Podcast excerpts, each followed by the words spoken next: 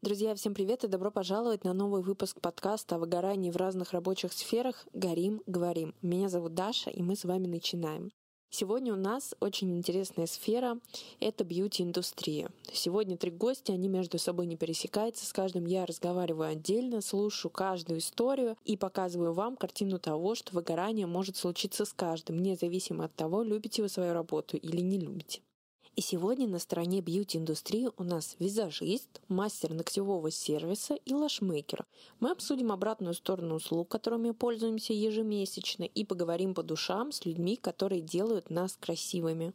Наша троица открывает Оля. Она визажист. Ее работу можно увидеть в журналах, клипах и сотнях фотографий в Инстаграме. Но недавно она всерьез задумалась об уходе со своей работы. Почему? Сейчас узнаем. Давай начнем нашу с тобой запись с моего самого любимого вопроса. Сколько лет ты в сфере? Я уже работаю 4 года, получается. Даже, ну, четыре с половиной уже, можно сказать. Э, расскажи, пожалуйста, как пришла? Как поняла, что это твое? Как начала развиваться? Как проходила вообще, может быть, эта история начинается даже с момента обучения? Ну, вообще очень случайно, потому что я никогда не хотела быть визажистом. Я, честно говоря, просто хотела быть блогером, который будет покупать косметоз и не будет тратить на косметику денежку, потому что денежку тратить не очень приятно обычно. А, и я, получается, начала развивать свой блог, а потом узнала, что мой э, сенсей Геворг, он приезжает э, в Питер обучать, будет делать обучение. Я собрала все свои последние денежки, а, заняла денежку и э, все вбухала в обучение, и ни капельки об этом не жалею, потому что это было супер. Для меня это была хорошая база, после которой мне Гев еще дал несколько работ. То есть я работала после месяца обучения для фестиваля Кока-Колы, когда они ванилу запускали. То есть я там для рекламы еще красила кого-то. Ну, было прям прикольно.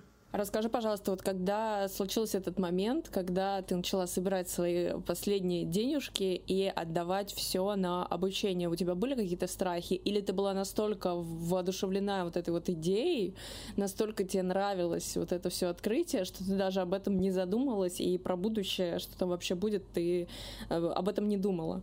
Ну, у меня просто был карт-бланш в плане того, что я была студентка, которая жила с родителями, и как бы если что, с голой жопой и э, без хлеба я бы не осталась. Поэтому я думаю, это меня просто спасло. Иначе я бы, конечно, скорее всего, в данный момент бы на такой шаг не решилась. Собственно, да. Из-за этого мне было легче намного взять и давать последние деньги, потому что прекрасно понимаю, что, во-первых, у меня нет никаких ни накоплений, я еще в финансовой грамотности тогда не особо ничего не понимала, и, следовательно, мне это все было в приколдес и весело. То есть изначально это вообще начиналось как э, игра. То есть э, ничего серьезного ты на тот момент еще не видела. Ты думала, ну если получится, классно, не получится, э, ладно. У тебя еще не появилось этих взрослых осознанных штук и страхов перед будущим.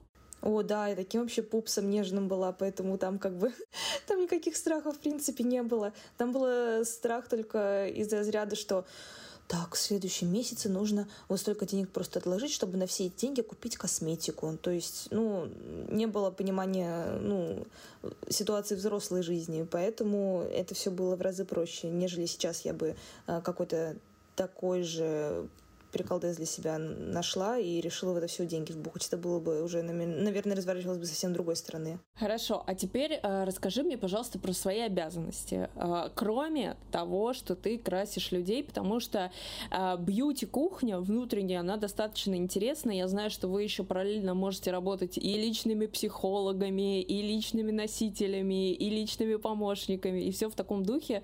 Расскажи, вот что чаще всего в твоей работе появляется такого, что ты как бы не должна выполнять, но ты это делаешь? Ой, там целый список. Ну, во-первых, как человек, который первый встречает либо клиента, либо модель, потому что я больше э, визажист, который работает на съемках, который работает на рекламе, на клипах. То есть э, у меня, например, в работе меньше клиентов. Но все равно, то есть ты всегда должен приезжать вовремя, это априори, а, потому что тебе нужно еще, ну, желательно вообще за 15 минут, потому что тебе нужно разложить весь свой косметический приколдес, все свое вот, богатство, все свои вложения. А, потом я еще как бы подрабатываю носильщиком, потому что мой кейс весит 15 килограмм, у меня накачанные на руках банки немножко из-за этого потому что очень любят делать студии на четвертых этажах, когда нет лифта, и ты на себе вот все это добро тащишь, и это просто невероятный приколдес, это, это очень воодушевляет, такая утренняя зарядочка, такое настроение. А по поводу психологии, да, то есть э, если такое часто забывает с клиентами, потому что я не знаю почему, но ко мне приходят невероятные красоты девушки, я просто смотрю и думаю, боже мой, ты просто богиня красоты. Как ты можешь себе сомневаться, что это не так? Э, и этот пуп сидит и говорит мне, вот, у меня выскочил прыщ, можно мне как-то сконтурировать мой нос? А там идеальный просто нос, за который, ну, как бы, такие носы переделывают тебе, чтобы был такой же нос. И для меня это все тоже очень удивительно, и ты тоже это все с людьми проговариваешь и начинаешь понимать, насколько по-разному все друг друга воспринимают, и насколько это всегда не мэчится с картинкой, которую ты видишь и которую человек про себя рассказывает.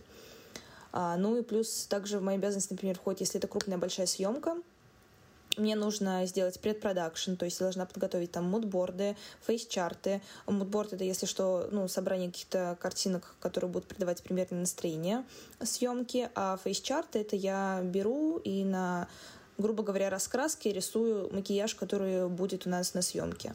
Плюс нужно всегда договариваться со стилистами, потому что у нас все равно есть в индустрии некая иерархия, где идет сначала продюсер, потом э, фотограф, потом стилист, потом иду там я с мастером по волосам, и потом уже там, не знаю, мастер по ногтям, э, хелпер и все остальное. Спектр обязанностей достаточно широкий. Очень много что нужно учитывать, очень много нужно с кем коммуницировать, а, чтобы твоя работа была ну, полноценная, потому что я не только кисточкой по лицам вожу, так сказать. Слушай, у нас э, вот так заложилось как-то, что весь этот выпуск, он так или иначе связан с вопросами о здоровье физическом. Расскажи, пожалуйста, вот у тебя, как у визажиста, появились ли с началом работы какие-то проблемы со здоровьем? Может быть, спина, может быть, зрение, может быть, вообще что-то другое, о чем я вообще даже не подозреваю? Поясница — это такая база, так скажем. У каждого визажиста спиночка — это не самое здоровое место. Во-первых, это постоянный траты на такси, потому что если ты будешь таскать на себе это все по общественному транспорту, как бы тебе не было настроения экономить, это будет просто невозможно. А поясничка сразу скажет «пока, мы будем лежать две недели». А, ну и плюс то массажисты, они, конечно, сильно спасают. Но, во-вторых, у меня просто атопический дерматит. Это не заразная история, это просто аутоиммунное заболевание, при котором у меня с э, ладони слезает немножко кожа. То есть это не очень приятные болезни. И, например, многие косметические продукты, которые вызывают у меня аллергическую реакцию, они еще больше провоцируют вот мою атопичку. Она от меня никогда не уйдет, потому что это болезнь на всю жизнь. А, но минимизировать именно с работы визажистом это сложно, потому что я же еще постоянно руки в антисептике, у меня же должна быть максимальная это, ну, гигиена. Я же не могу человека трогать руками, которые ну, не продезинфицированы. А вот если ты на съемках, сколько у тебя человек может э, быть в день? Ой, тут от одного до бесконечности, потому что бывают разные, так сказать, концепции макияжа. То есть я могу как полный образ собирать, так и я могу просто там припудривать бесконечное количество людей. То есть если ты, например, работаешь с массовкой на клипе, там и ты 50 человек можешь за 2 часа просто обработать. Это, конечно, крайне сжатые сроки для такого количества людей, но такое тоже было в моей практике. Ну, то есть э, тут именно зависит конкретно от э, задачи, которая перед тобой поставлена. То есть, получается, у тебя есть э, заболевание, дерматит, э, я так понимаю, очаг у тебя появляется на руках, и после каждого клиента ты еще дополнительно должна обработаться и помыть свои руки, что еще плюсом вызывает, э, ну, назовем это воспалением. Ну да, ну то есть это не сколько воспаление, это просто такая дискомфортная немножко история, которую я уже жилась и привыкла. Единственное, что это эстетически просто не очень приятно выглядит, то есть в жизни мне это не мешает. И мне нужно каждый раз перед каждым клиентом просто объяснять, а, это ничего не заразно, смотрите, я максимально обработала руки, то есть, э, ну, демонстрировать это все, потому что многие люди даже это могут не заметить и не подумать об этом, но я стараюсь заранее об этом предупреждать, чтобы человек потом э, это не шокировало. Ну, то есть, не, если что, не уродливая рука, она выглядит нормально, но просто иногда это у кого-то может э, сконфузить. Не, я просто это спрашиваю, знаешь, к чему? У меня была история, я по молодости лет, э, наверное, 18-18 устроилась работать уборщицей. Я работала в Москве-Сити, и у меня был целый этаж на уборку, э, а весь этаж нужно убрать, там, типа, знаешь, за 10-15 за минут, и ты постоянно бегаешь, и по кругу, по этому этажу, по всем туалетам, а их там штук 20, и тебе надо каждый убрать. В принципе, мне было нормально, ну, плюс-минус относительно, насколько это возможно, но э, фишка была в том, что я не могла работать в перчатках. У меня дико от этого потели руки, прели. Ну, ты понимаешь, там такие обычные резиновые вот эти стационарные рабочие перчатки, в которых работать было невозможно. Я дала себе установку, что я тогда буду работать вообще без перчаток.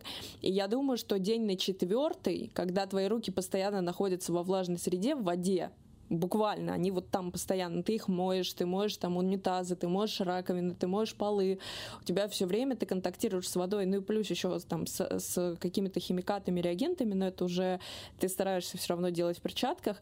А, у меня вот кожа с рук слазила, и я поэтому так заострила на этом внимание, потому что мне показалось, что это ужасно и дискомфортно, когда у тебя там, ну, допустим, даже 10 человек, и после каждого еще и с болячкой тебе нужно мыть руки, и мне кажется, это вот вызывает такое страшное раздражение, раздражение, потому что у меня было потом э, ужасно страшное раздражение, у меня слазила кожа, у меня руки заживали, наверное, еще где-то месяца два после увольнения. Обалдеть. Ну да, это как бы то, чем тебе приходится просто элементарно жертвовать. Меня вот э, это не смущает в работе. Я просто именно беспокоюсь того, чтобы ну, людям было комфортно со мной работать из-за этого. Хорошо, поняла.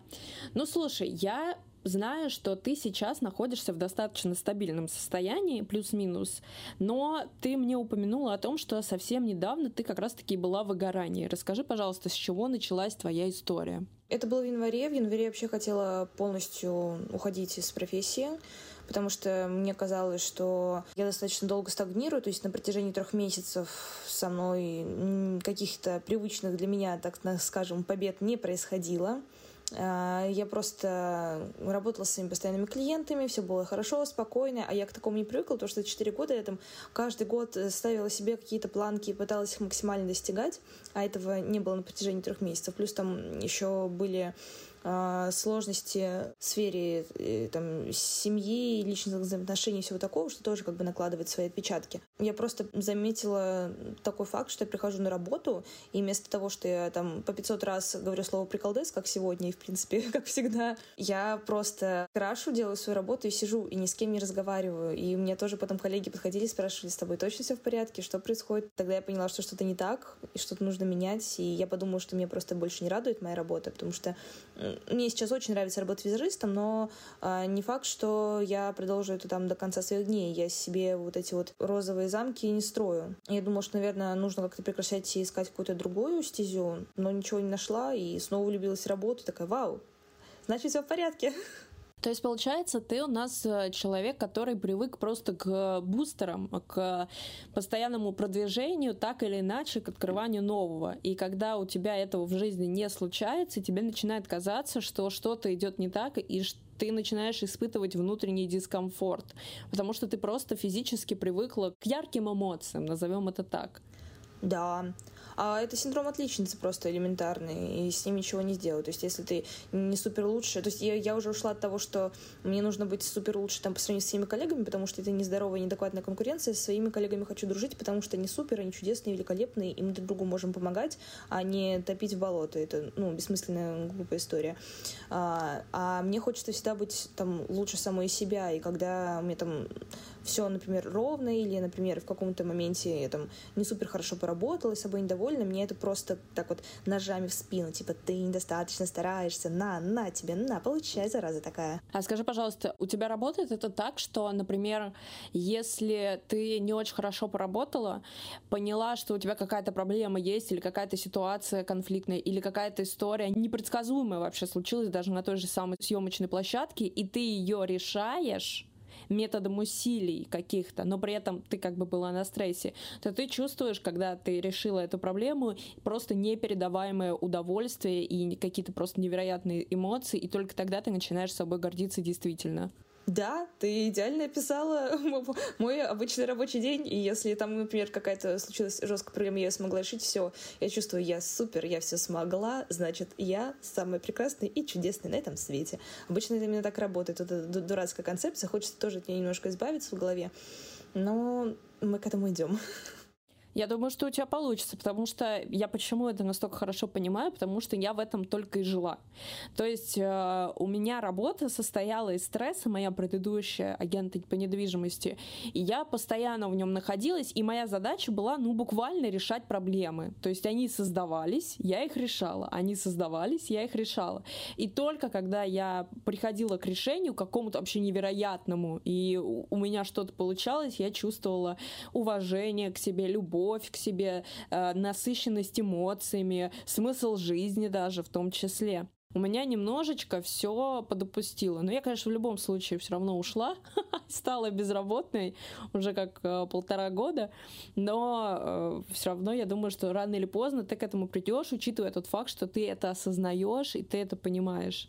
Расскажи, пожалуйста, у тебя был какой-то клиент или какая-то ситуация рабочего плана, после которой ты села возможно, немножко поплакала и подумала, я больше никогда за это не возьмусь. Ну, то есть, э, чаще всего еще выгорание приходит со стопом. Происходит какая-то ситуация, и она настолько вызывает большую эмоцию, что потом хочется вообще закрыться всеми этими барьерами и никогда к этому больше не подводить. Да, у меня была такая ситуация. Я теперь, например, никогда стараюсь не брать э, клиентов, которыми прикидывают другие свои коллеги, потому что ну, у меня есть определенно выстроенный образ в соцсетях.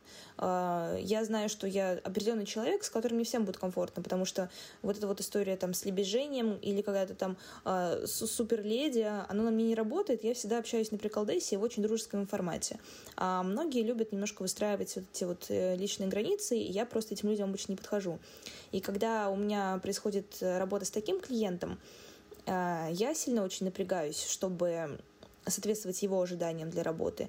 А ему некомфортно из-за того, что это делаю неискренне, то есть неоднократно было. Вот у меня была клиентка, когда вот был экономический форум, это достаточно богатая женщина, сумочка Биркин, такая тетя классная, тетя красивая, тетя приятная. И из-за того, что, во-первых, у нас немножко разные эстетические вкусы, потому что я хоть люблю там отрывные все эти мейки, нюды ласковые, нежные, я тоже прекрасно крашу и тоже их искренне люблю. Я пыталась там э, ей максимально угодить, общаться именно в той концепции, которую она приемлет, но это настолько просто высасывает мои силы, это настолько не то, чем я хочу заниматься на работе, я хочу просто красиво красить и общаться с крутыми людьми. То есть это вот мой основной, наверное, запрос сейчас к работе. Давай вернемся тогда к э, вот этой последней твоей истории выгорания. Расскажи, пожалуйста, какую симптоматику ты почувствовала, когда поняла, что это начинается? Ну да, то, что я еще с коллегами перестала приколдесничать. А, то, что я просто просыпалась, и я мечтала, чтобы работу отменили, чтобы мне просто не нужно было идти.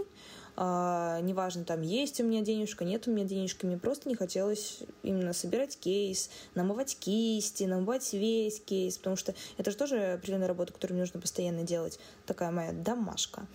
А, и вот это меня тоже начало напрягать. Почему так? Потому что раньше я на любую работу вставала, спрыгивала, думаю, боже мой, какой чудесный день, сегодня я накрашу приятных людей, вот это счастье. А тут ты просыпаешься просто как рыба капли, такой, нет, можно не сегодня.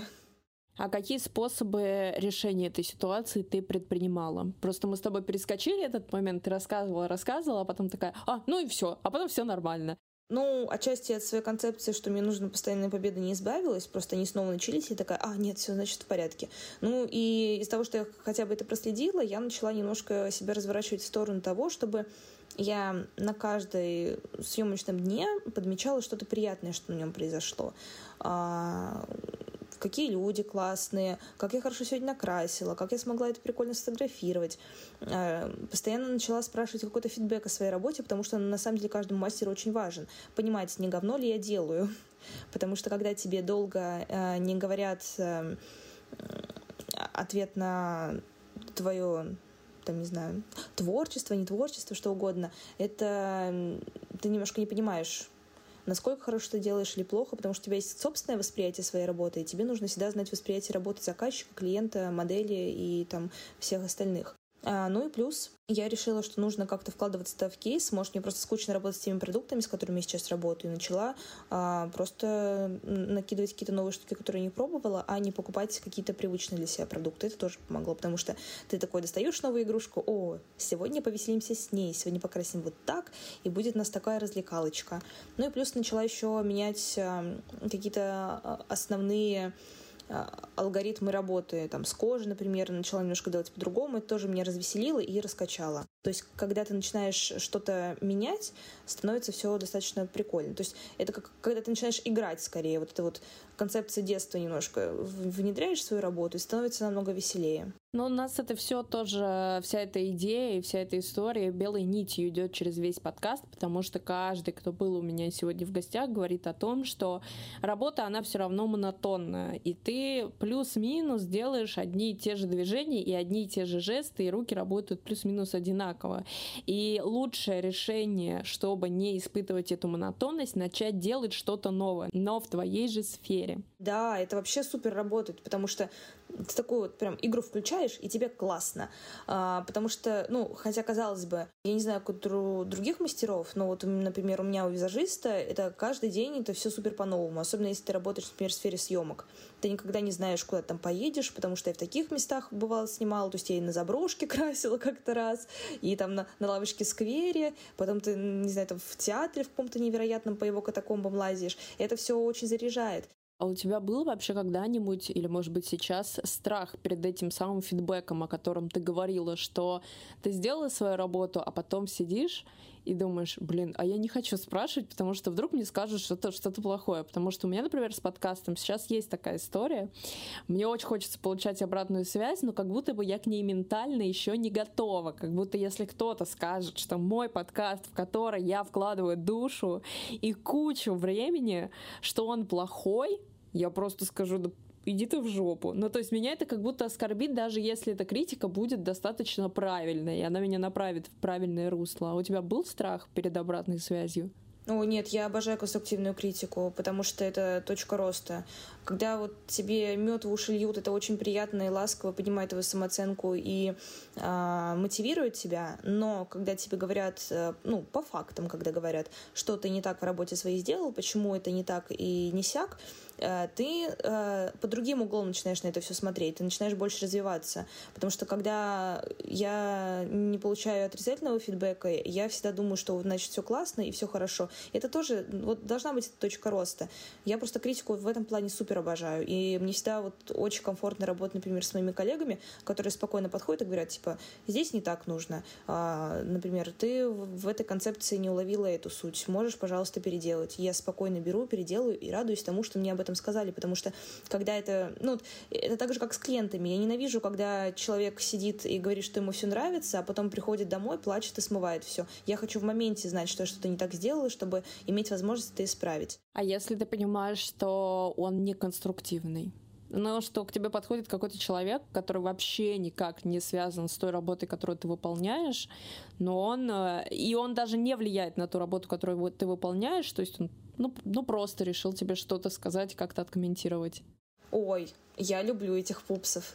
А, их просто всегда можно обезоружить э, уважительным отношением, и когда ты мягко и деликатно человека ставишь на место и объясняешь, что смотри, у тебя есть э, своя ответственность работы, у меня своя. Из-за того, что как бы ты надо мной не главенствуешь, я учту твое мнение, но в данный момент я считаю, что это не самое важное, не то, что улучшит э, общую картинку не знаю, у меня сразу включается такая мерзкая язва, и в голове это все мерзко комментирую, а в лицо такая, типа, зайка-кошечка. Ну, то есть все равно в работе это в любой работе, и в твоей в том числе, и в моей в том числе это встречается, и нужно просто относиться к этому более лояльно и более спокойно. Потому что я знаю, что очень много людей после подобных комментариев от людей, которые вообще вот прям совсем не связаны с работой человека, которые просто мимо шли, люди задумываются, это остается у них в голове, и они не могут больше продолжать. И это как раз становится одним из их барьеров. И очень интересно пообщаться вот мне, человеку, который очень трепетно относится к обратной связи, и тебе, человеку, который ее жаждет как раз-таки. Я же тоже, например, многие там профессиональные какие-то аспекты других мастеров, ну, тех же самых мастеров маникюра, я же их не понимаю, и я там могу с какой-то там своей колокольни считать так. И, ну, как бы, мне кажется, если бы такие люди вежливо спрашивали об этом, это было бы совсем другое. А ну, тут скорее проблема именно того, что люди не умеют как-то бережливо относиться к чувствам других людей. Второй гостьей является Анастасия. Она мастер маникюра. У нее всегда есть клиенты, но все равно появляются страхи. Из-за чего это? Ну что, привет, рада тебя слышать. Привет, я тоже очень рада. Смотри, мы с тобой потихонечку начинаем, и я очень часто начинаю подкаст именно с вопроса о том, сколько лет ты работаешь в сфере, потому что чаще всего люди работают долго на одной и той же работе, и поэтому выгорают. Вот какой опыт у тебя? Я насчитала по твоим видео и вообще потому, сколько ты ведешь конкретно этот Инстаграм, три года, но у тебя было еще обучение, и точно это все происходило гораздо дольше. Да, на самом деле я уже больше пяти лет в этой сфере. Я начала с января 2018 года. А, ну, я датирую это потому что начала вести как раз свой Инстаграм в это время. И начинала я, ну, наверное, как большинство э, в этой сфере, да, чисто случайно начала пробовать делать самой себе, и как-то понравилось. Вот, то есть изначально это было просто потому что мне не нравилось, как делали ногти мне. Я сама очень творческий человек и всегда любила какие-то креативные дизайны. И когда я приходила в салон и показывала мастеру, что я хочу вот такие вот ногти, а на выходе я получала вообще не то, что я хотела, я решила, что хочу взять все в свои руки и попробовать делать самой. И как-то это все перетекло в то, что вот я забросила свою специальность по профессии, я работала в школе, вот я ушла из школы и теперь полностью посвятила себя ногтям. Смотри, у нас э, такой выпуск, выпуск бьюти, и у нас как-то уже со всеми моими гостями, хочется, не хочется, все упирается в здоровье. Расскажи, пожалуйста, для начала о проблемах, которые появились у тебя с момента начала работы. Я знаю, что есть э, история с какой-то там пылью, которая оседает. Я знаю, что есть история с тем, что портится зрение. И я еще слышала о том, что очень часто проблемы со спиной начинаются. Вот что у тебя есть из всего этого комплекса проблем? Я скажу так, что я собрала комбо из всего. А, начну с того, что изначально у меня в целом были проблемы с легкими. Еще до того, как я начинала э, заниматься ногтями, я астматик. И даже мои родители очень были против того, чтобы я шла в эту профессию, потому что пыль, она очень сильно влияет на легкие, несмотря на то, что придумана куча разных защит, да, там пылесосы, маски, да, вот это все, но такая мелкая пыль ногтевая, она в любом случае оседает, да, но я как-то с этой проблемой справилась, а вот с проблемой насчет зрения я до сих пор страдаю и не могу пока что найти лучший для себя способ, э, чтобы глаза у меня не уставали. То есть у кого-то зрение снижается, в моем случае зрение у меня просто в какой-то момент говорит пока, и фокус я поймать глазами не могу. То есть у меня все расплывается, я ничего не вижу. И в конце рабочего дня это очень сильно на мне сказывается. Из-за этого мне даже пришлось отказаться от большего количества клиентов, просто потому что физически я не могу это делать. Так что проблема со зрением, да, это прям очень серьезная. И пока что я точно даже сама не знаю, как ее решить. Я ходила к окулистам, которые просто помахали ручкой и сказали, мы ничего сделать не можем, потому что это просто элементарная усталость.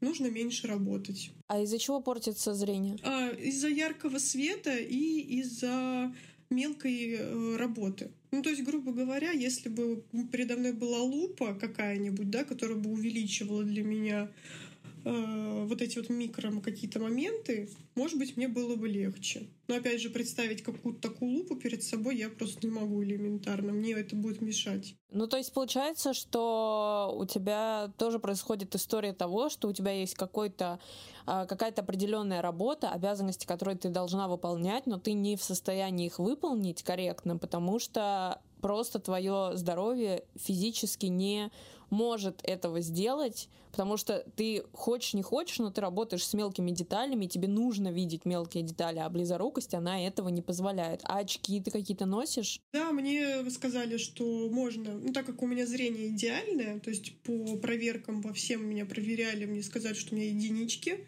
и в целом очки мне не нужны, нужно просто меньше работать, вот, но при этом все равно мне посоветовали специальные очки на плюс 0,5, а, для того, чтобы чуть-чуть увеличить себе, ну, упростить э, задачу глазам. И также я сделала специальные очки с Blue Protect, которые как раз-таки ограждают от вот этого яркого света, и с ними работать гораздо легче. То есть без них я работать сейчас вообще не могу. Я всегда в очках. А скажи, пожалуйста, вот в таком темпе и в таком ритме сколько клиентов ты можешь отпустить за день? Сколько клиентов ты могла отпускать раньше до проблем со здоровьем и сколько ты можешь позволить себе уже по физическим показателям сейчас? Ну, скажу так, что изначально я никогда и не брала сразу много клиентов. Я могла просто работать несколько дней подряд. Допустим, у меня было 4 клиента в день, там на протяжении трех дней подряд, потом выходной. Сейчас я работаю строго день через день потому что мне нужен день для, для восстановления глаз, чтобы они успели отдохнуть.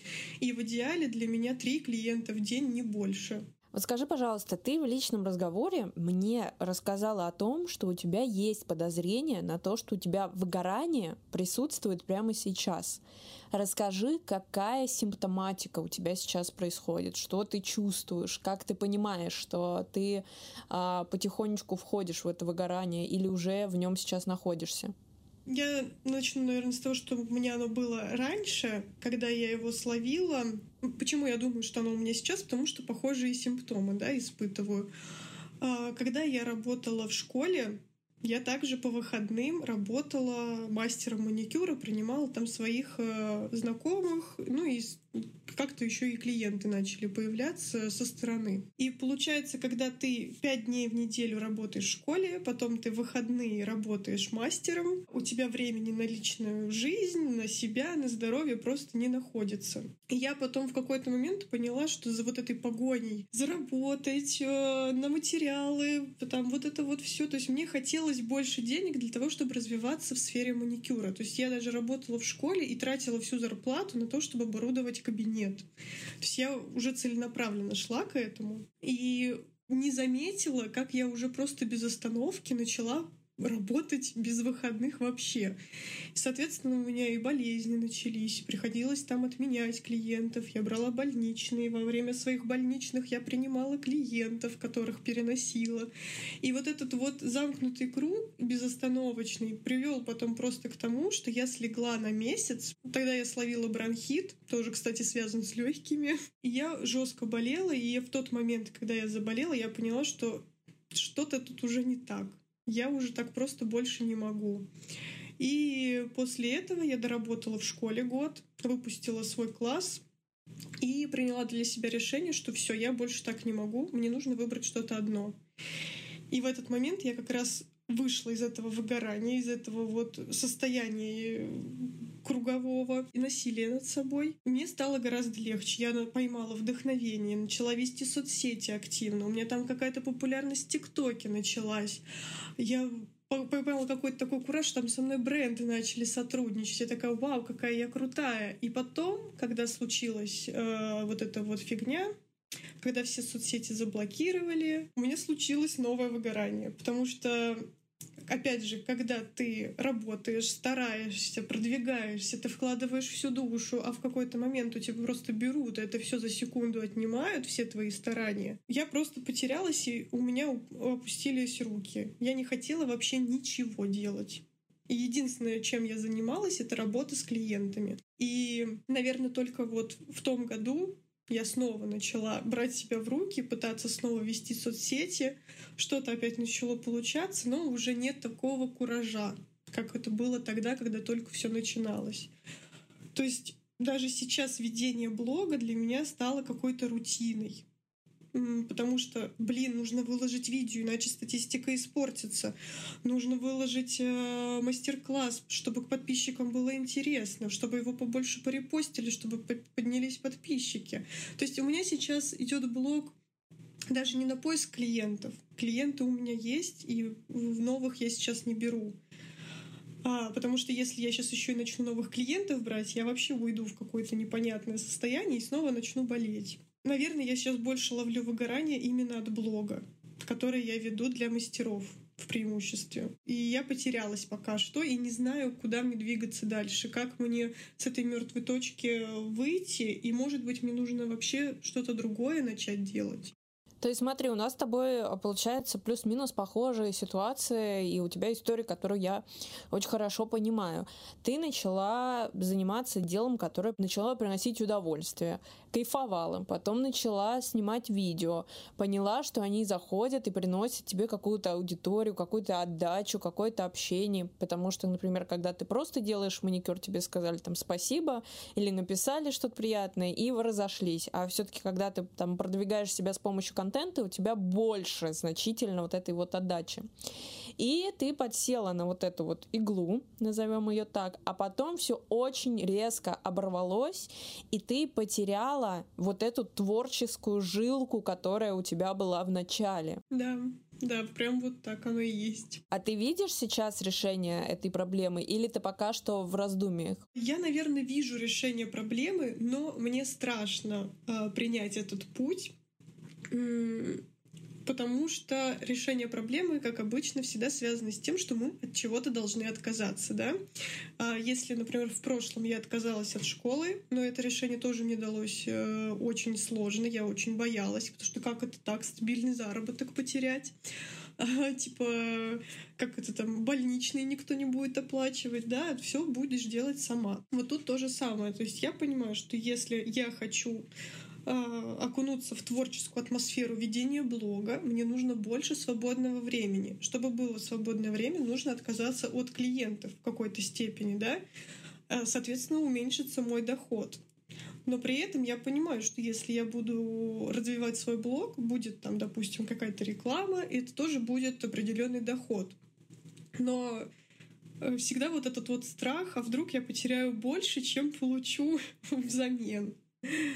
Вот, то есть э, какое-то решение, оно у меня уже сформировалось, да, но его страшно принять. О, я понимаю. Я тоже очень долго сомневалась по поводу там, начала подкаста, ухода с работы.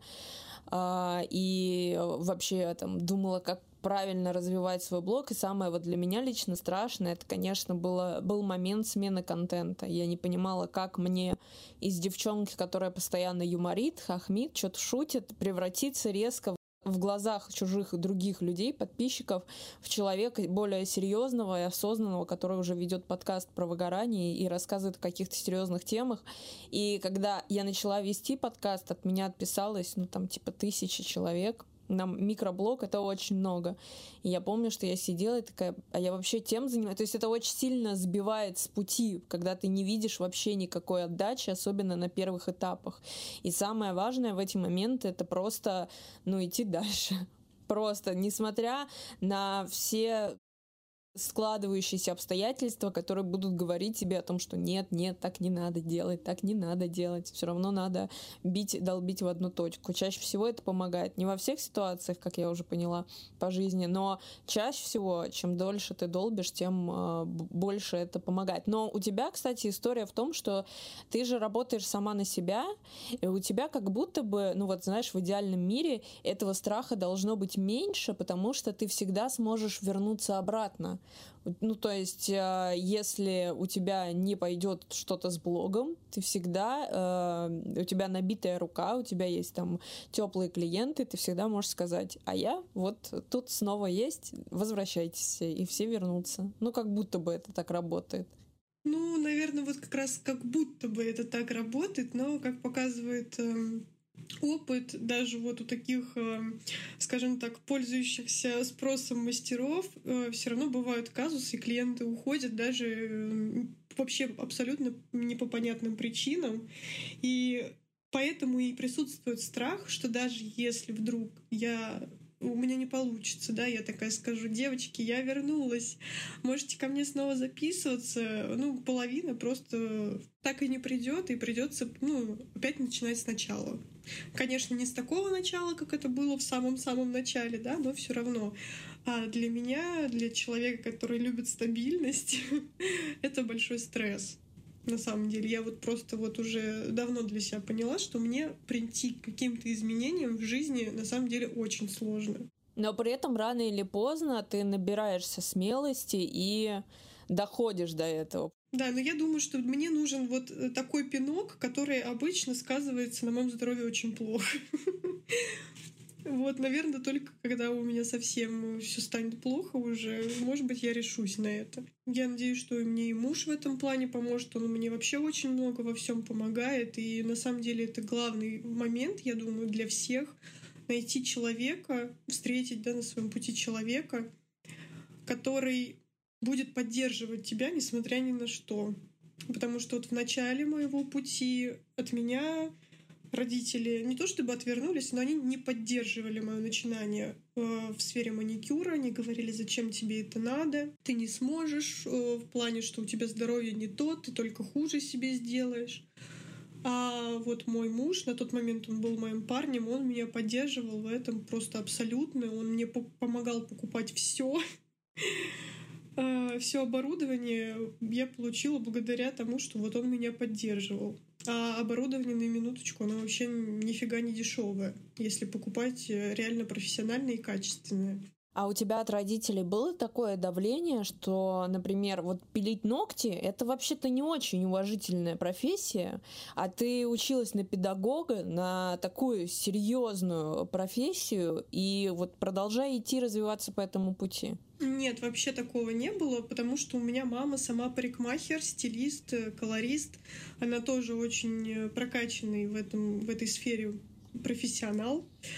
Э, у нее тоже она уже 25, даже больше, наверное, она уже, может, даже почти 30 лет в этой сфере работает. И ее слова были больше направлены на то, что она хотела для меня более лучшей жизни, потому что ну, наверное, все родители, да, хотят, чтобы дети не повторяли ошибок своих родителей, чтобы они шли а, получали хорошее образование, потом устроились на хорошую работу и не думали о том, что вот если они заболеют, им никто больничный не оплатит, да, а мама моя понимала прекрасно, что если я стану мастером маникюра, так это я, значит, испорчу свое здоровье, у меня не будет стабильного дохода, а, если я захочу пойти в декрет, мне его никто не оплатит, да, и она, зная все это, меня хотела от этого оградить. Вот я хочу вернуться немножко назад к той истории, которую ты мне рассказала, про момент, когда ты заболела, и при этом много работала и педагогом, и э, зарабатывала там какие-то свои первые деньги, делала наработки как мастер маникюра. Меня вот очень часто осуждают, как-то принижают за фразу, которую я говорю практически в каждом выпуске подкаста, о том, что когда ты чувствуешь, что ты очень много работаешь, и это начинает оказывать на тебя давление, нужно просто остановиться.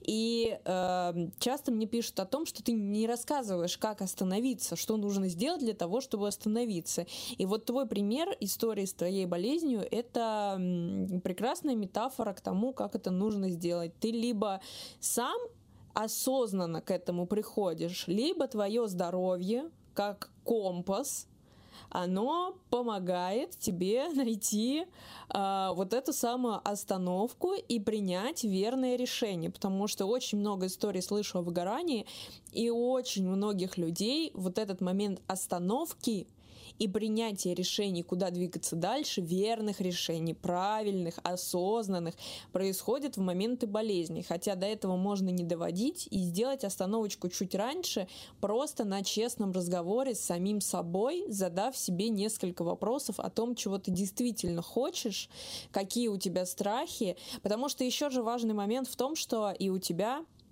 по первой твоей истории и потому, что ты рассказываешь на сегодняшний день, у тебя страхи появляются еще задолго до того, как что-то вообще случилось, как что-то произошло. Они просто существуют и не дают тебе шага дальше сделать. И э, как раз-таки эта история про то, что иногда нужно просто остановиться, честно поговорить с собой и сделать шаг.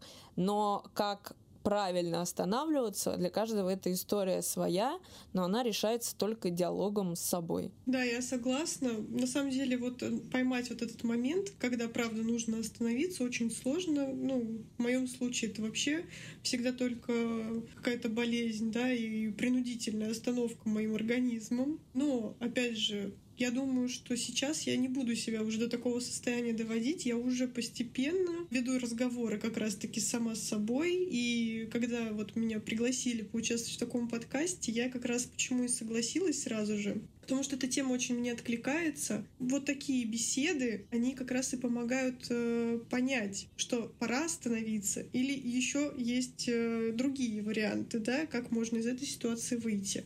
Я думаю, что и этот подкаст тоже будет одним из тех пунктиков, который поможет мне сейчас остановиться и принять правильное решение. Я уже, вот даже вот на момент нашего разговора уже понимаю, что, наверное, да, мои все вот эти страхи, они глупые, и ничего страшного-то, по сути, в этом выборе нет. Но в любом случае, любой выбор, который принимает человек касаемо своей жизни, он не может вообще физически никак быть верным или неверным.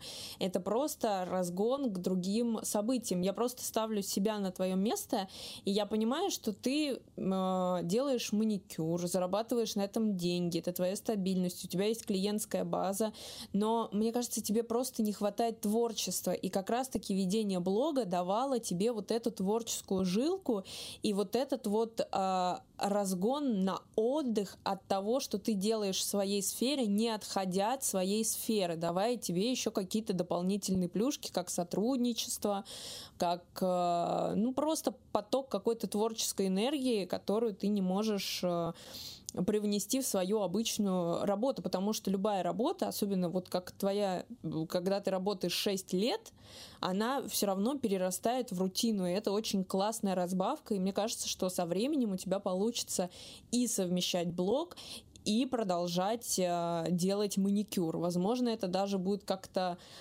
э, отдельно друг от друга, что тоже как вариант. Да, да, я на самом деле даже уже в августе предложила своим клиентам поучаствовать в таком опыте, да, побыть моими моделями, то есть они придут, и там чисто за символическую плату, да, за плату расходников, они побудут моими моделями для съемки видео именно того, что я хочу сделать. То есть они полностью мне доверяются, я творю, делаю то, что мне хочется, и делаю из этого видео.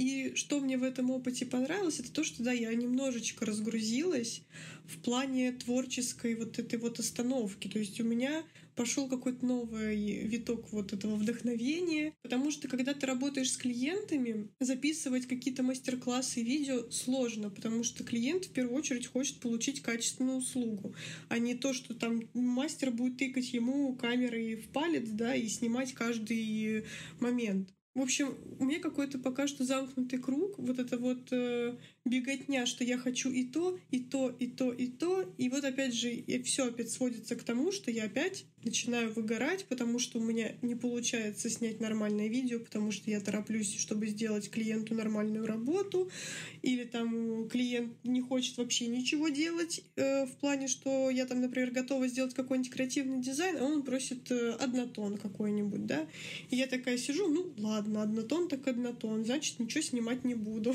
Опять все по кругу.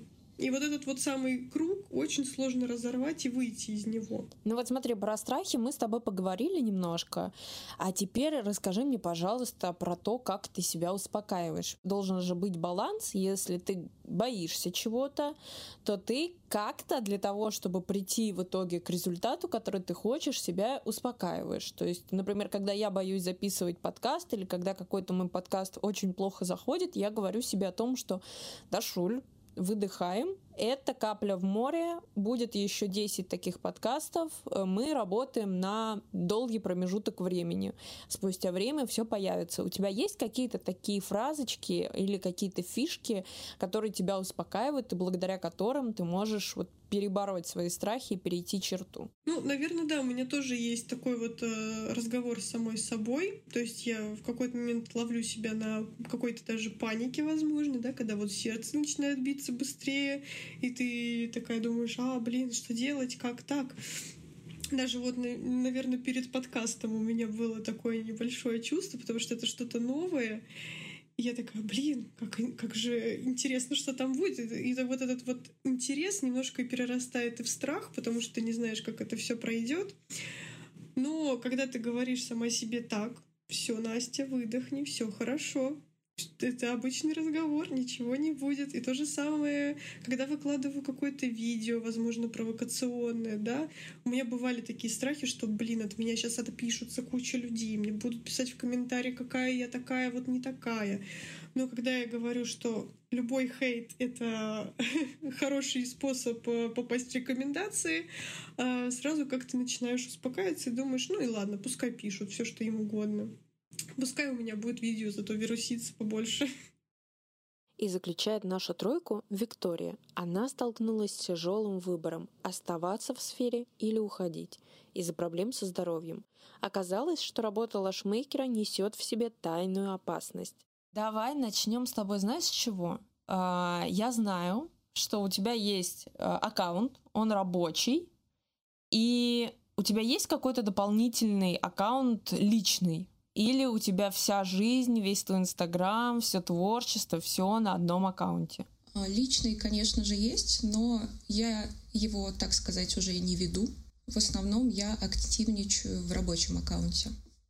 То есть, а у тебя есть проблема с тем, что у тебя вот на основном аккаунте постоянно приходится делать движение, постоянно нужно что-то генерировать, какие-то идеи, вести блог, потому что ты не просто ведешь блог, а плюсом ведешь, а, еще дополнительно делаешь какие-то услуги. Просто я общалась с контент-креаторами, и у них есть вот этот вот заскок на тему того, что нам тяжело от того, что нужно постоянно генерировать идеи, снимать видео. А иногда хочется показать что-то другое, что не входит вот в этот вот модный поток и в поток трендов, и из-за этого становится тяжело, потому что если ты начинаешь отклоняться немножко от курса, а, и показывать то, что хочется тебе, люди этого не принимают. Вот у тебя есть а, состояние вот этой тяжести и груза, что тебе нужно отвечать не только за свою услугу, которую ты предоставляешь, не только за там, ресницы, а, которые ты делаешь, но и плюсом ко всему еще и за контент. Конечно. Я еще понимаю, что у меня примерно 50 на 50, то есть у меня 50% это клиенты, которые записываются на услуги, и 50% мастеров, которые меня смотрят. И приходится пытаться разграничивать контент, чтобы и тем, и тем было интересно. Ну и снимать все наперед, что, конечно же, немного удручает.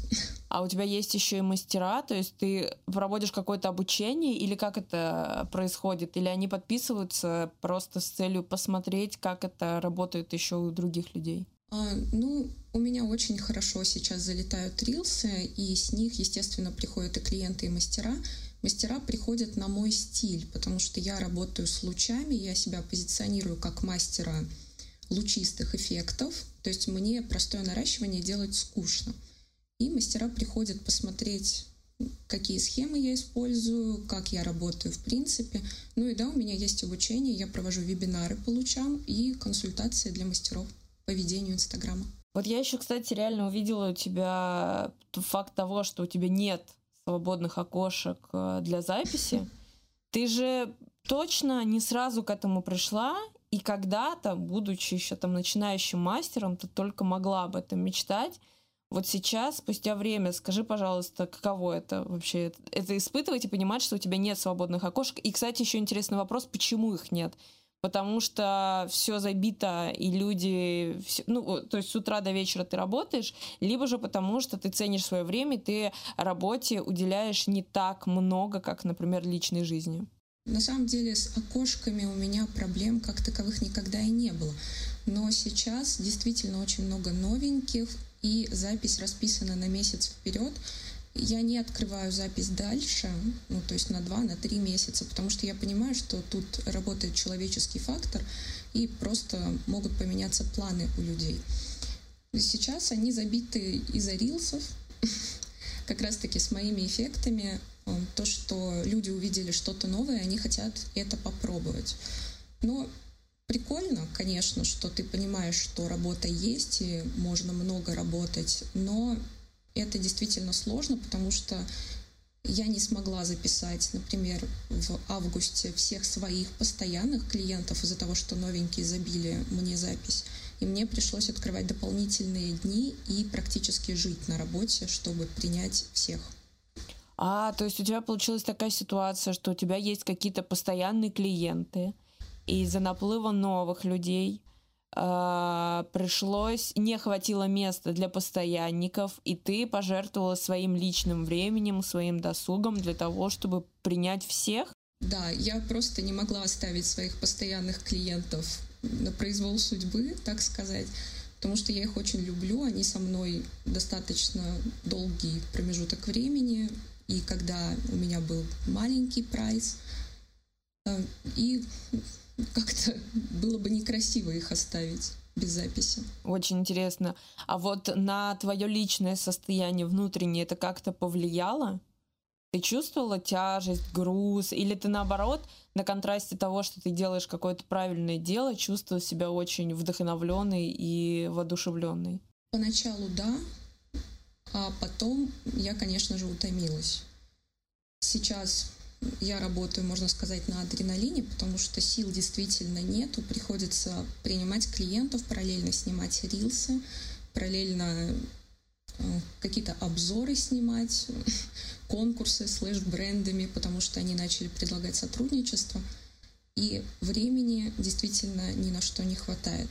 Но я сейчас работаю до отпуска, потому что отпуск у меня в сентябре, я сплю и вижу, как я просто уберу Инстаграм от себя подальше и буду наслаждаться жизнью. А как ты видишь вообще решение этой ситуации? Возможно, даже проблемы. Вот смотри, ты человек, у тебя одна жизнь. Ты работаешь шалашмейкером. Ты снимаешь рилсы, они у тебя залетают на большую аудиторию, люди хотят записаться именно к тебе. У тебя есть постоянники, и сейчас еще вот из новых рилсов тебе придут новые постоянники. А как ты видишь дальше свое развитие? Ну, я действительно не ожидала такого потока большого новеньких клиентов. И ошибка моя была в том, что я действительно не смогла записать всех своих постоянных клиентов, но я придумала решение. Я на сентябрь, допустим, открыла запись им на день раньше. И я сейчас так и буду делать, чтобы сначала записывались мои постоянные клиенты, а дальше уже, если будут свободные окошки, записывались новенькие. Но а работать я буду, как работала, 15 дней в месяц. А у тебя сейчас стабильный график, ты работаешь вот по 15 дней. А раньше у тебя было такое, что ты работала ненормированно или перерабатывала? Ну, конечно. Мне кажется, у всех лэшмейкеров э, это сезон, декабрь перед Новым годом, когда запись действительно бешеная. Давай с тобой вернемся к теме нашего выпуска, к теме моего подкаста. Это вот как раз-таки к теме выгорания. Скажи, пожалуйста, твой последний случай, связанный с выгоранием. Что это было? Почему? Расскажи, пожалуйста, свою историю чуть-чуть поподробнее. Ну, из последнего это, наверное, что происходит сейчас, потому что я действительно устала работать потому что очень много всего навалилось, и все сразу. Но, опять-таки, выход я вижу в своем отпуске, где я не буду заходить в Инстаграм. А предпоследний, если смотреть, и действительно сильный, сильные мои эмоции, это когда у меня случился эпизод аллергии, и мне пришлось думать, что делать дальше. Менять профессию — потому что там есть аллерген, который очень плохо влияет на мой организм, или же как-то держаться за место и пытаться бороться с этим. А расскажи, пожалуйста, поподробнее про аллергию, что это такое, из-за чего она происходит, потому что ты мне вот рассказывала в личном диалоге, что это поголовно у всех лашмейкеров история присутствует. Да, рано или поздно она у всех начнется. Аллергия на клей, конкретно на компонент цианоакрилат – Клей для ресниц представляет собой клей-момент с примесями. Ну, не самое безопасное вещество. В жидком состоянии он очень токсичен, он парит, и эти испарения влияют на слизистые оболочки, на дыхательные пути и на кожные покровы. И у тебя проявилась э, аллергия. В чем она проявлялась? Какие симптомы это были? Ну, она начинается достаточно безобидно. Симптомы можно спутать с обычной простудой, потому что течет нос, головные боли, усталость, першит горло, а потом все это накапливается и может усугубиться. У меня пошло все на дыхательные пути, то есть у меня отечный нос, отечное горло, спазм в бронхах, и мне поставили аллергическую астму. А тебе выписали какие-то медикаменты или нет? Тебе, у тебя стоял четко выбор уже между тем, чтобы работать и продолжать э, оказывать давление на свое здоровье или уходить. Или, может быть, это можно как-то снизить симптомы, обезопасить себя, там, внешние факторы убрать. Меня капали, а, капельница, чтобы снизить спазм в бронхах, как я поняла. Плюс сейчас мне уже назначили в том числе и рецептурные препараты, потому что у меня эти рецидивы происходят достаточно часто. Чтобы они не происходили, нужно как можно меньше работать. А обезопасить себя можно, и нужно понимать мастерам, что дыхательные пути нужно защищать. И это не просто тряпочная маска трехслойная, которую мы носили в ковид. Это промышленные респираторы с угольными фильтрами сменными. А, плюс нужно постоянно двигать воздух, открытое окно, проветривание помещений. И можно использовать летучие сорбенты. Это спреи и гели от аллергии. Расскажи, пожалуйста, вот помимо аллергии, были еще, была еще какая-то симптоматика? Может быть, перегруз от клиентов? Может быть, как раз-таки неожиданные залетевшие видеоролики, которые принесли до дополнительных клиентов? То есть э, здоровье важный фактор, один из основных. Я понимаю, почему так произошло и что встал серьезный выбор. Но, может быть, были еще какие-то симптомы, на которые ты обратила внимание, которые проявились после того, как ты начала фиксироваться на себе. Ну, то есть обычно, знаешь, как бывает, э, у тебя появляется какой-то какой серьезный симптом, в плане выгорания, ты начинаешь обращать на него внимание, замечать, делать на нем акцент, а потом у тебя потихоньку э, начинают открываться глаза на все остальное, что происходит вокруг. Может быть, ты замечала что-то еще? Конечно. Эмоционально было уже тяжело работать с клиентами. Ну, то есть приходят постояшки, и я вроде как им рада, потому что это уже мои друзья, мои близкие люди — с которыми мы общаемся, но здесь я была бы даже рада, если бы записи все отменились. То есть я бы и насчет заработка не переживала, потому что уже хотелось просто тишины и не работать с людьми какое-то время. Но это основное очень часто, когда люди думают, вот бы я сейчас пришел и никого, и никого. И у меня то же самое было, когда я работала агентом по недвижимости.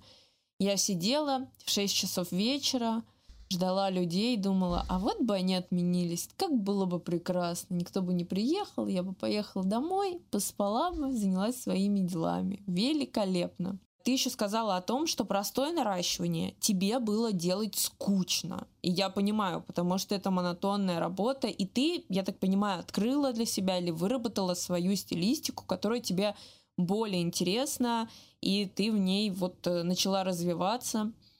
Но было ли у тебя дополнительно к тем симптомам, которые мы уже с тобой обсудили, факт того, что ты делаешь постоянно одну и ту же монотонную работу, несмотря на то, что ты сменила стиль и выбрала то, что интереснее тебе? Да, безусловно, но я по какому принципу действую? Мне всегда интересно открывать что-то новое. И когда мне наскучило простое наращивание, я начала увлекаться лучами. А лучи — это бесконечный поток фантазии. То есть можно сделать аниме наращивание, можно сделать эффекты кайлики, можно сделать американское наращивание, мокрый эффект. Там еще не все эффекты придуманы, как мне кажется, и поэтому можно экспериментировать. Ну и когда мне наскучивало делать одно и то же, я брала себе моделей. Моделей на то, что бы я хотела сделать. Потому что мастера чаще всего выполняют запрос клиента.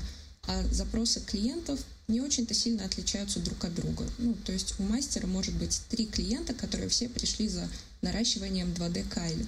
И одну и ту же схему мастер наращивает просто целый день. А когда мастер берет себе модель, он выполняет все свои хотелки. Можно нарастить нижние ресницы, можно добавить цвета, можно взять длину побольше.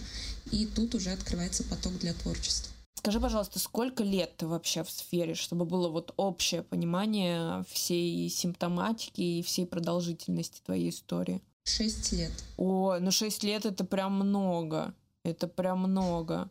А сколько ты наблюдала, вот если сейчас прям назад окунуться у себя, как раз-таки вот этих вот э, барьеров выгорания. Ну, то есть, вот был у тебя последний раз, был у тебя предпоследний раз, а за шесть лет сколько раз ты вот за этот путь сталкивалась с этим, когда ты такая, а я сейчас все брошу. Или, например, когда в голову лично у меня очень часто приходит мысль, я вообще по какой-то не такой дороге двигаюсь, мне кажется. И с этим часто сталкиваются люди, которые монотонную работу выполняют, когда они что-то делают, и в моменте вот эти вот мысли приходят. Ну, эпизодов было, наверное, несколько, но в профессию я пришла по любви. Мне очень нравилось это дело и нравится до сих пор. И года три, наверное, я вот прям наращивала без остановки, без выходных. Мне действительно доставляло это какое-то невероятное удовольствие. Плюс еще подключилась потом фотография. Мне начало нравиться делать какие-то необычные кадры — постановке не просто фотографировать глаз, добавить там щеточку, блесточек, еще чего-нибудь, чтобы кадр смотрелся посвежее. А, ну и до тех пор, пока, наверное, не случилась со мной аллергия, и тут я уже поняла, что организм сдает свои позиции, и нужно либо работать меньше, либо уходить в какую-то смежную отрасль. Ну, кстати, вот очень интересно, потому что ты за всю историю моего подкаста пока что единственный человек, у которого а, выгорание и обдумывание сферы деятельности пришли именно из-за проблем со здоровьем. Ну, да. А просто, мне кажется, скорее всего, некоторые мастера не видят дальшего развития. То есть для них потолок — это быть мастером по наращиванию ресниц и просто наращивать клиентам. Но тут можно и уйти в обучение, обучиться каким-то смежным профессиям, уйти в фотографию, снимать рилсы, потом обучать мастеров, устраивать чемпионаты, участвовать в чемпионатах, выходить на спикерство. Ну, то есть можно спокойненько подниматься, так сказать, по карьерной лестнице, а не делать одну и ту же работу каждый раз. Вот ты сейчас сказала, что ты прям совсем-совсем скоро уходишь в отпуск. Я тебя прям удачно очень поймала. А, у тебя как часто вообще происходят отпуска? Как часто ты себе это разрешаешь или устраиваешь? Два раза в год это куда-нибудь слетать, чтобы вообще полностью сменить локацию. И выходные по необходимости могут быть продолжительные выходные, если я чувствую, что так надо.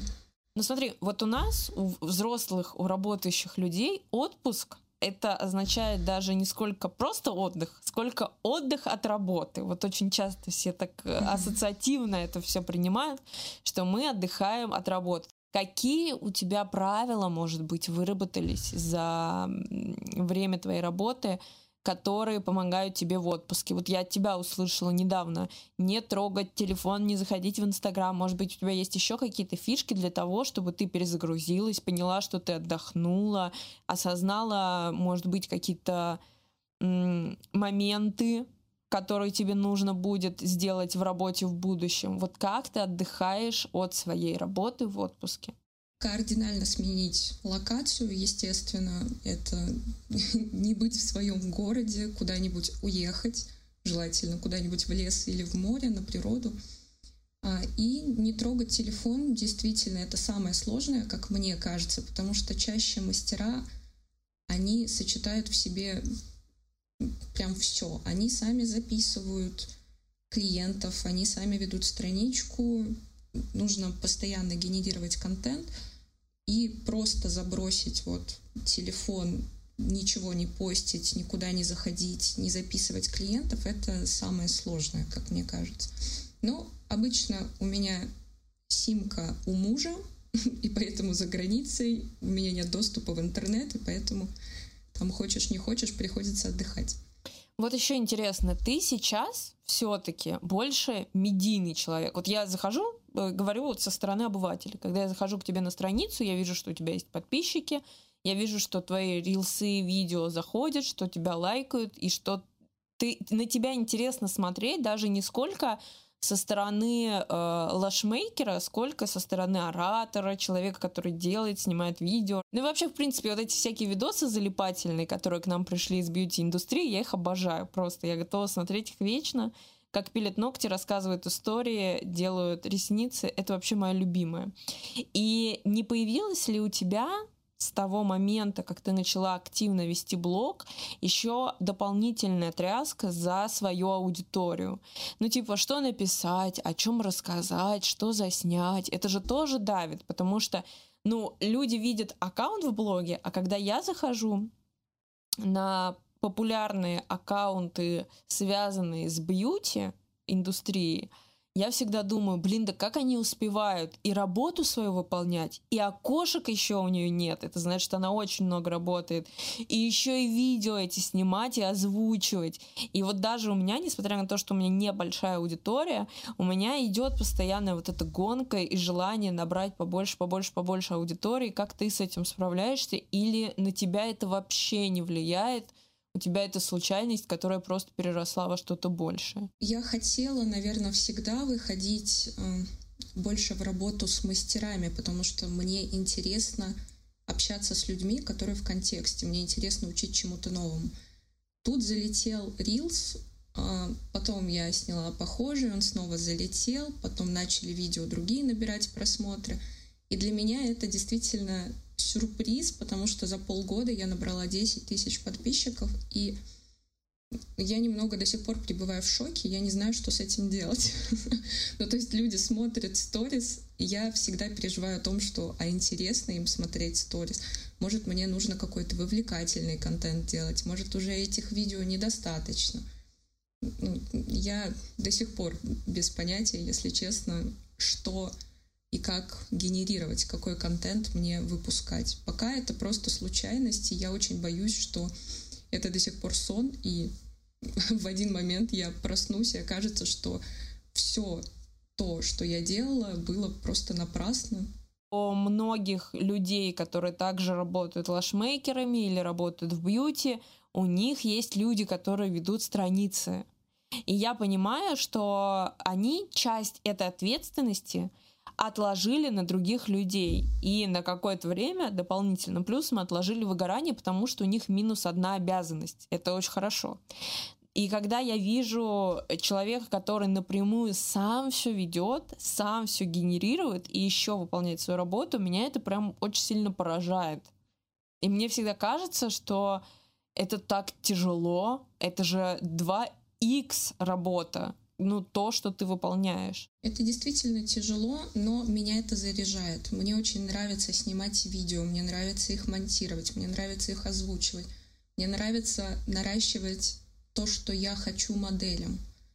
Ну, и это больше уже уходит в творчество, а то, что набирает много просмотров, я действительно этому рада, что кому-то это тоже находит отклик. А ты научилась отказывать клиентам? Если, например, ты видишь, что что-то не так еще на моменте переписки. Потому что я знаю, что это тоже тяжело, особенно новичкам в любой сфере, не только в бьюти, вообще в целом когда к тебе приходит какой-то клиент, и ты вроде хочешь его отработать, но ты понимаешь, что-то не то, ну просто что-то не то, вот с самого начала идет, и очень тяжело отказать, потому что ты как будто бы отказ... вот тебе протягивают руку, которая тебя кормит, а ты ее кусаешь. Тебя было такое, что тяжело отказывать? Конечно. Как и у всех новичков, когда я только начинала, я принимала абсолютно всех. А, но когда ты начинаешь только работать, эм, ты просишь меньшую сумму за свои услуги, и контингент приходит соответствующий. Потом, когда ты повышаешь прайс, становится легче. И сейчас, ну, я могу спокойно отказать, если мне на этапе переписки что-то не понравилось. А как ты научилась вообще отказывать? Это было медленно и аккуратно? Ну, то есть ты там постепенно, по чуть-чуть прощупывала почву, смотрела, какие ответы, или после какой-то ситуации ты такая, все, если я что-то подобное чувствую на интуитивном уровне, до свидания. Я отказываю только если конкретный трэш происходит, если прям что-то со мной не вяжется, и мне вот прям не нравится манера общения человека, но опять-таки повторюсь, этого прям очень мало. но я могу написать как-нибудь деликатненько, что извините, нам с вами не по пути, я не смогу выполнить ваш запрос.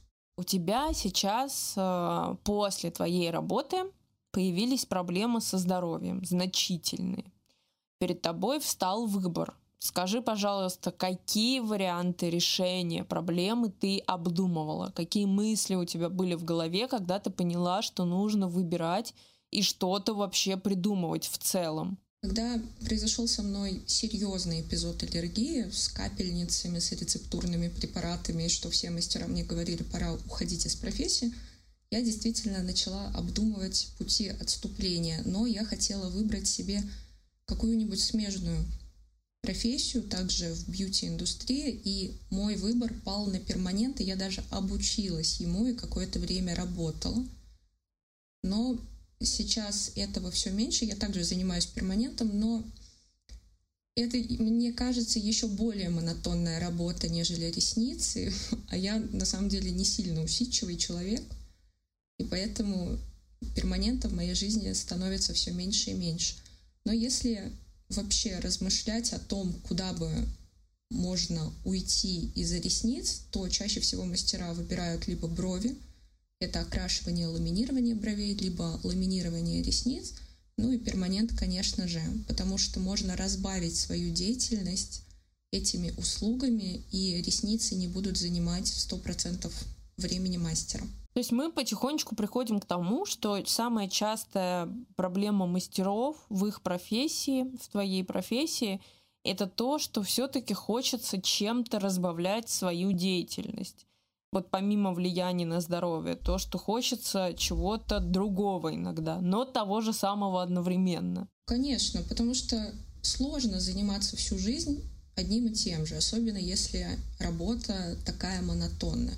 Портится спина, портится зрение, происходят эпизоды аллергии. И можно либо выбрать, чтобы заниматься другими услугами в бьюти – также, либо можно заняться обучением, что мастера также часто выбирают, обучение либо с нуля, либо уже какие-нибудь онлайн-обучения по Инстаграму, по эффектам, по привлечению клиентов, вебинар-форматы или выступления спикерами. А у тебя была тяжесть от того, что тебе вообще приходится что-то выбирать? Ты упиралась и думала, блин, а почему я вообще должна сейчас делать какой-то выбор. Это дело моей жизни, я этим занимаюсь давно, я профессионал, меня любят люди. Почему я должна что-то выбирать вообще? Ну, конечно. Проблема в том, что про аллергию мало кто рассказывает и мало кто об этом знает. Когда я обучалась ресницам, проходила базовый курс, мне про это вообще никто ничего не сказал. То есть я узнала об этом на собственном опыте. И потом только, когда я начала спрашивать мастеров, Э, задавать вопросы в группах, то тогда узнала о том, что эта проблема действительно есть, и многие мастера с этим сталкиваются. Хотелось бы работать без аллергии, а, но если не получается, то приходится выбирать меньше из. Ну, даже я, сколько мне, 24 года, я, конечно, наращивала ресницы себе один раз в жизни всего, но я не знала об этом. Я, я была шокирована от того, что это случается, во-первых, поголовно со всеми, что оказывается это потом, спустя какой-то промежуток времени накопительный, может случиться и с клиентом. Это же правда? Да, с клиентом в том числе, но у клиентов аллергия происходит не так агрессивно как у мастеров. Мастера чаще с ней сталкиваются из-за того, что контакт с аллергеном происходит ну, практически каждый день.